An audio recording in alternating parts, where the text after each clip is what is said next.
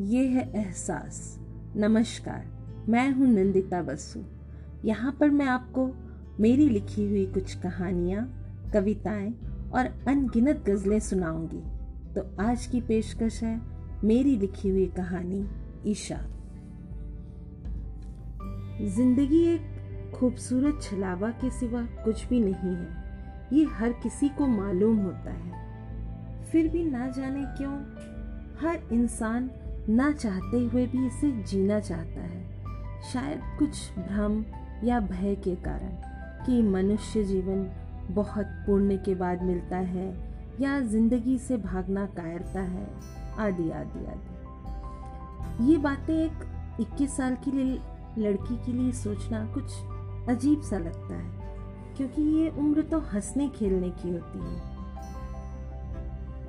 जिंदगी को किसी दार्शनिक की भांति सोचने की नहीं, पर परिस्थितियां आदमी को ना जाने क्या क्या सोचने को मजबूर कर देती हैं। ये ऐसी ही एक लड़की की कहानी है जो अपने हालातों को देखकर खुद हैरान है। आज ईशा को फिर कॉलेज जाने में देर हो गई।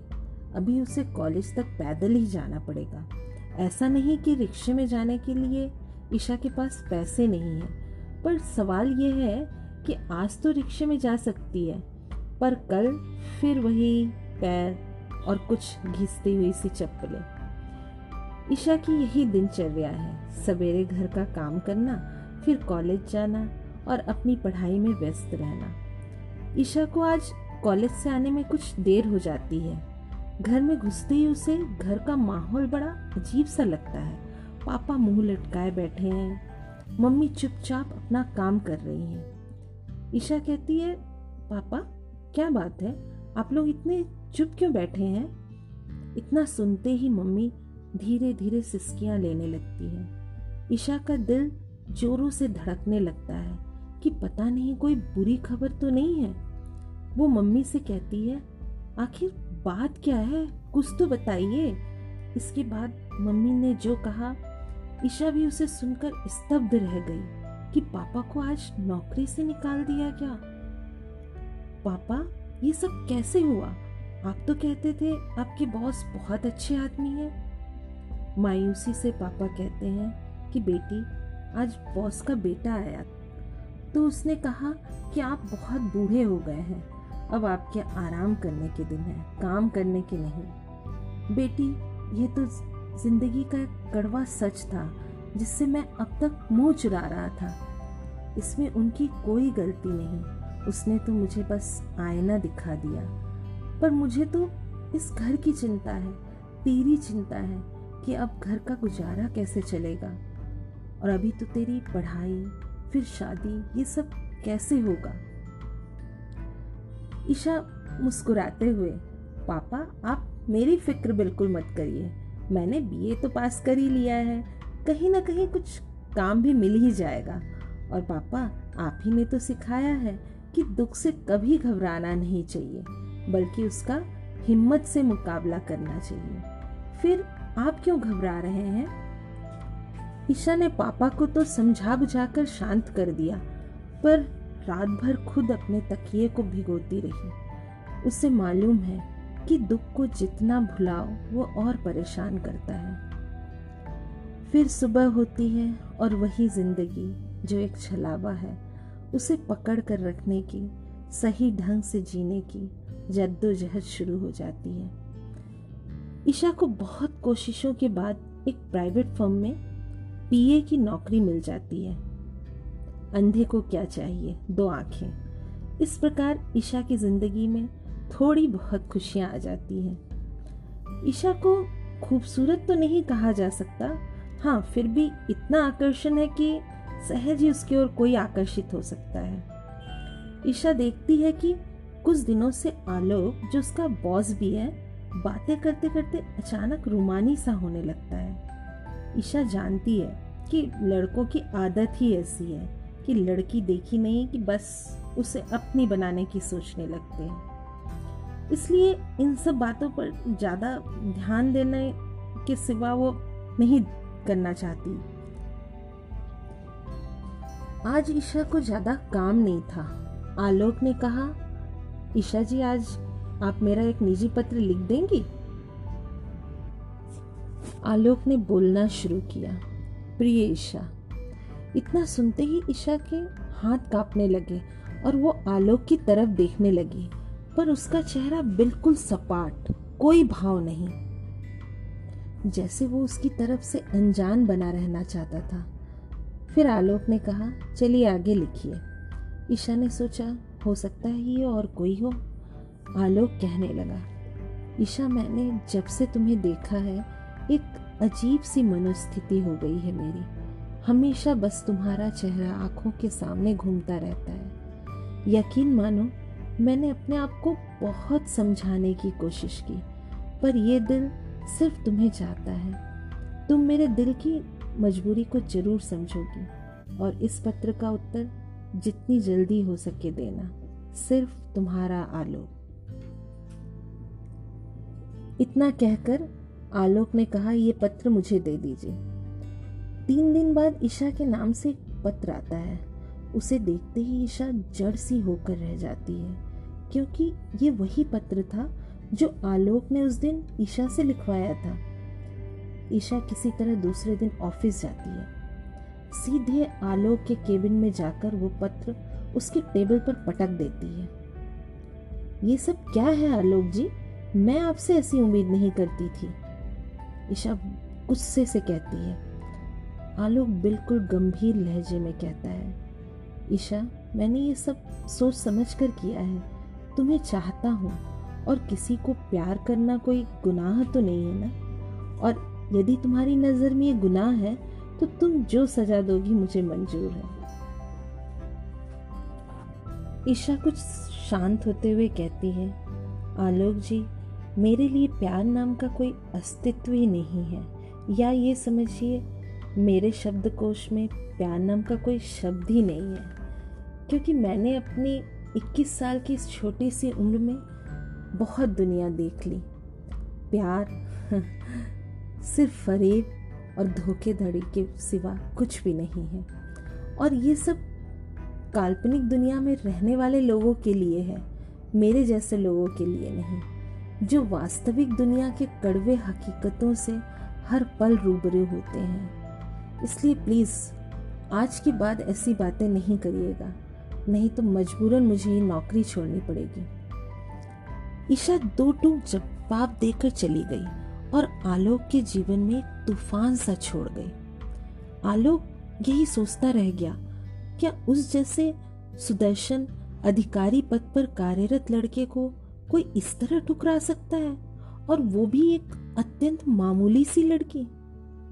इन सब बातों ने उसे सोचने पे मजबूर कर दिया कि ईशा एक एक्सेप्शनल लड़की है।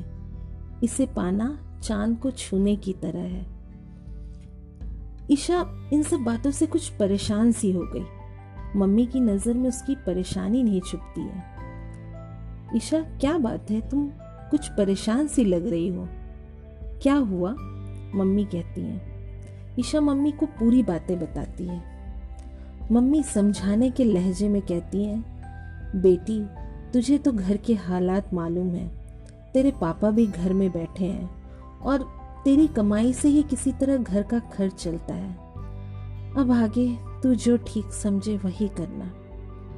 ईशा मम्मी की बात बहुत अच्छी तरह समझ जाती है। शायद उन्हें डर है कि लड़की कहीं प्यार के चक्कर में पड़ गई और शादी कर ली तो इस घर का क्या होगा। ईशा के होंठों पर एक फीकी सी मुस्कान आ जाती है। आलोक अब ईशा से कुछ नहीं कहता, पर उनके बीच एक ऐसी अनचाही खामोशी बनी रहती है जिसे तोड़ना दोनों चाहते हैं, पर परिस्थितियों के कारण वो अपने दिल का तमाशा एक मूक दर्शक की तरह देखते रहते हैं। ईशा की भी इच्छाएं हैं, कई सपने हैं। उस दिन आलोक को तो कई नसीहतें दे दी, पर खुद अंदर ही अंदर घुटने लगती है।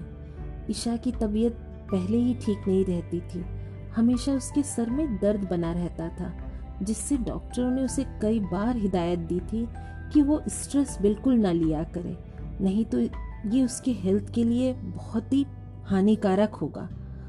पर चिंता क्या किसी के रोकने से रुक जाती है? मानव है ही एक ऐसा पुतला कि जो हर पल कुछ न कुछ सोचता रहता है। इस तरह ईशा की तबीयत और ज़्यादा खराब रहने लगती है। एक दिन ईशा सोचती है, आज डॉक्टर को दिखा ही देती हूँ। उसने मम्मी से कहा, मम्मी मैं आज डॉक्टर को दिखाने जा रही हूँ। इतना सुनते ही मम्मी ने कहा, बेटी तेरे पिताजी की खांसी की दवाई और मेरे जोड़ों के दर्द के लिए कोई अच्छी सी दवाइयाँ लेते आना। ये बुढ़ापा भी एक अच्छी खासी बीमारी है। ईशा पर्स में हाथ देकर देखती है, आज महीने के बीच में इतना पैसा ही नहीं है कि हम तीनों एक साथ दवाइयाँ कर सकें। चलो फिर मम्मी पापा की ही दवाई ले आते हैं। और इस तरह ईशा नहीं जानती कि वो डॉक्टर को न दिखाकर अपनी मौत को अपने पास बुला रही है। एक दिन आलोक के कैबिन में बैठे हुए उसे जोरों से चक्कर आ जाता है। आलोक तुरंत उसे डॉक्टर के पास ले जाता है। एक्सरे और कुछ जांच करवाने के बाद आलोक ईशा को घर तक छोड़ देता है। ईशा को कार से उतरते देखकर मम्मी का माथा ठनक जाता है। घर में घुसते ही, ये तुम किसके साथ आई थी? मम्मी पूछने लगती है। ईशा शांत स्वर में कहती है, मम्मी ये मेरे ऑफिस के बॉस आलोक थे। आज आगे बिना कुछ सुने ही मम्मी बरसने लगती है। ईशा, ये सब एक अच्छी लड़की के गुण नहीं है। तुम्हारी ऐसी हालत तो नहीं है ना कि तुम पैदल या रिक्शे में नहीं आ सकती थी? ईशा फूट फूट कर रोने लगती है और सिर्फ इतना ही कह पाती है, मम्मी आपने अपनी बेटी पर शक किया। ईशा इतना कहकर अपने कमरे में जाकर अपनी जिंदगी की कड़वाहट को आंसुओं से बाहर निकालने लगती है।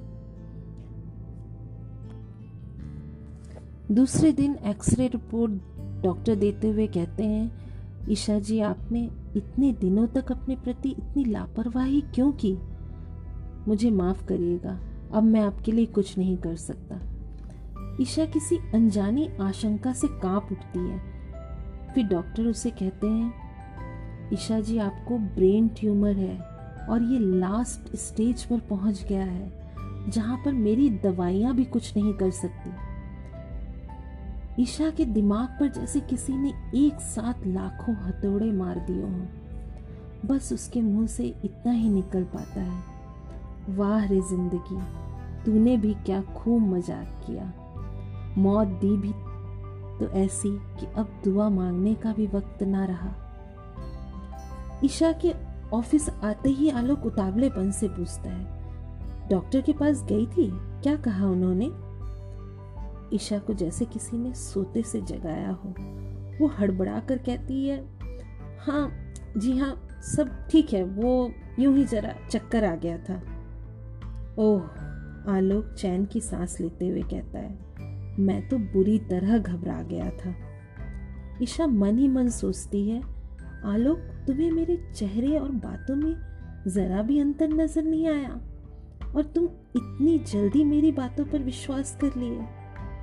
पर इसमें तुम्हारा दोष नहीं, तुम्हारी तो शुरू से ही आदत है हर बात मान लेने की, कभी जिद नहीं करते।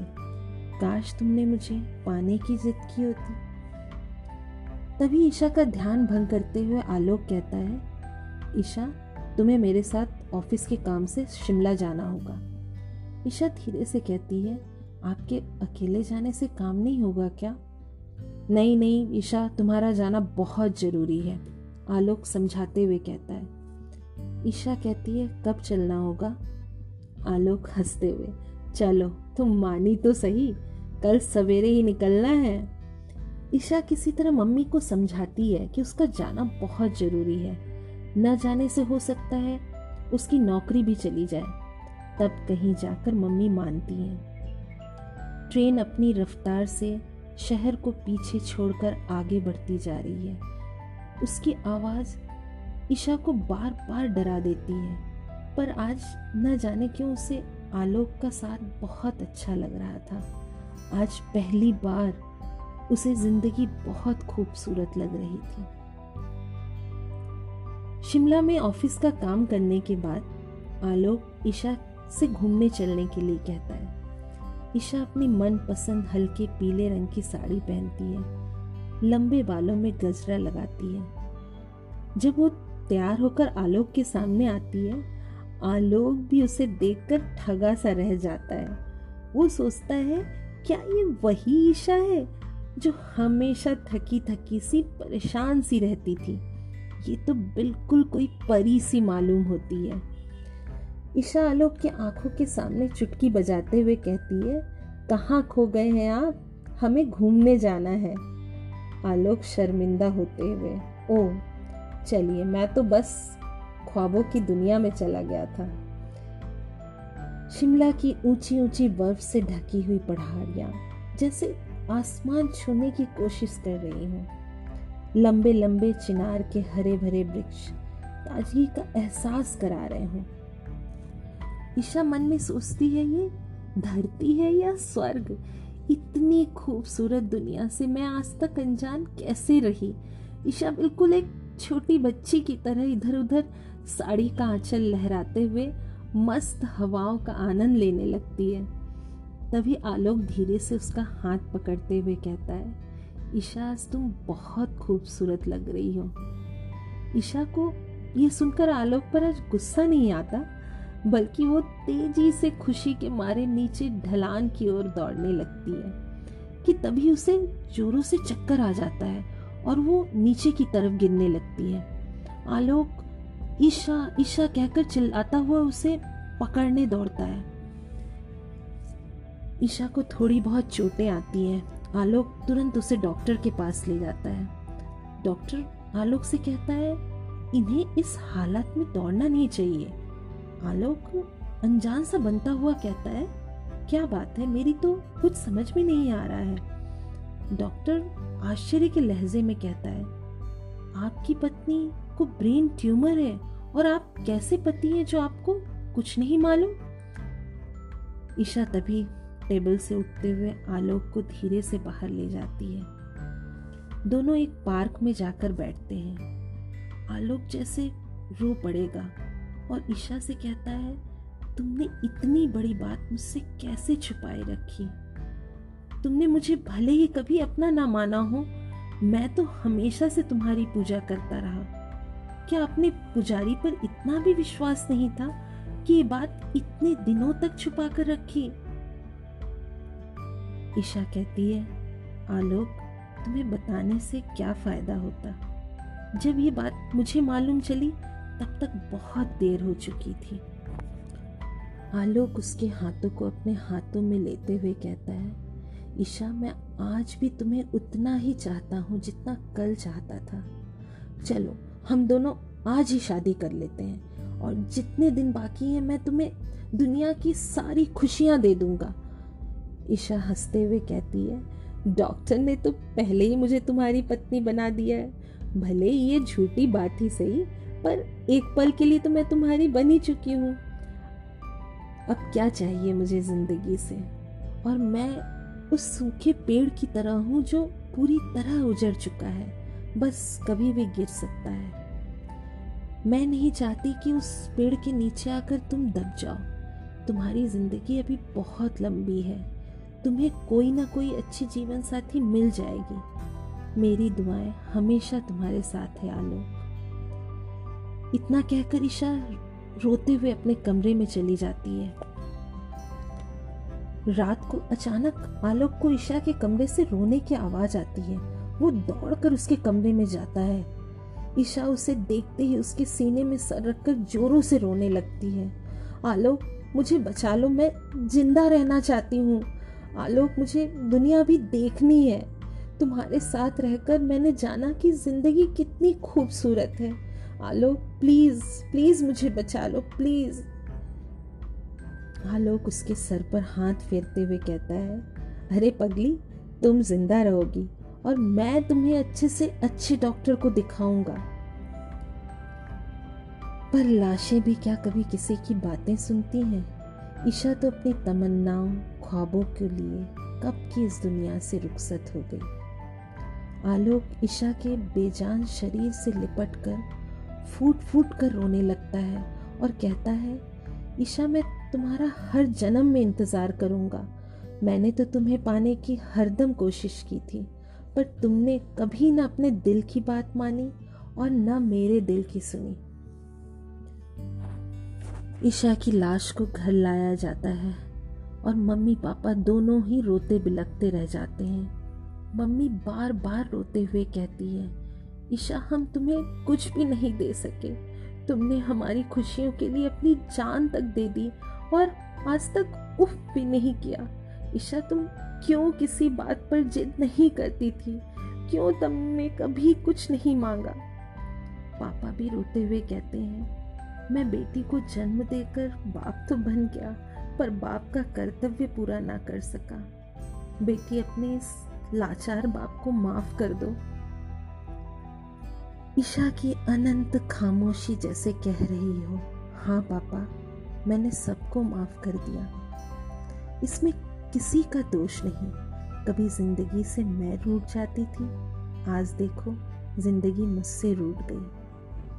वहां पर बैठे एक शायर के मुंह से अनायास ही एक दर्द भरा शेर निकल आता है, कैसे कहें किसको कहें अपने दिल का हाल, यहाँ अपने हाथों ही चमन में आग लग गई। जिंदगी भर दूसरों की रजा की सोचते रह गए, कभी अपने आप पर मेरी नजर ही नहीं गई। उम्मीद करती हूँ आपको ये कहानी पसंद आई होगी, और अगर आई है तो फिर आप इसे ज़्यादा से ज़्यादा लोगों तक पहुँचाएं, और आप अपने व्यूज़ मैसेज के थ्रू मुझ तक पहुँचा सकते हैं। मिलते हैं अगली बार, तब तक के लिए अलविदा। आपकी नंदिता बसु।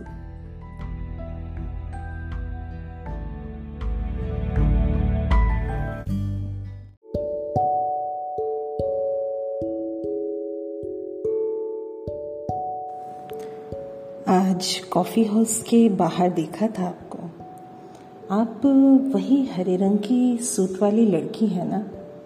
हाँ, तो थोड़ा नाराज़ होते हुए लड़की ने बोला, जी नहीं, आप बहुत खूबसूरत लग रही थी हरे रंग में, आपको शायद कोई गलतफहमी हुई है। मेरी दोस्त को आपने देखा होगा, उसके संगमरमरी रंग में हर रंग बहुत फबता है, पर उसने तो हल्के गुलाबी रंग का सूट पहना था। आप पहचानने में भूल कर रहे हैं, आपने ज़रूर उसको देखा होगा। जी नहीं, आप ही थी वो, थोड़ा सांवला सा रंग, कद यही कोई 5 फुट 6 इंच होगा आपका। आपका मंद मंद मुस्कुराना, बात बात में शर्माना और लोगों की नज़रों को नज़रअंदाज कर जाना, हाँ वो आप ही थी। हरे प्रिंटेड सूट में बेहद खूबसूरत लग रही थी, बारिश की बूंदें आपके बालों से खेल रही थी। मैं बड़ी मुश्किल से आपका पता लगा पाया, क्या कल वहीं कॉफ़ी हाउस में मिलना हो पाएगा? गर्मा गर्म कॉफ़ी की थोड़ी कड़वी थोड़ी मीठी खुशबू, इडली सांभर डोसा चटनी के साथ मेनू कार्ड भी मंगवाया। आज लड़की ने सफेद रंग का सलवार सूट पहना था, फिर भी उसकी सादगी और भोलापन कितना खिल रहा था। संभलते संभलते भी हरी और लाल चटनी उसके सफेद सूट पर गिर गई। लड़के ने कहा, देखो मेरे प्यार की खुशबू चटनी के रंग की तरह रंग बिरंगी हो गई। कॉफ़ी के मग में उनके प्यार की 2 चम्मच शक्कर मिली, थोड़ी कड़वाहट थोड़ी मिठास से प्यार की एक नई कहानी बनी, प्यार की एक नई कहानी।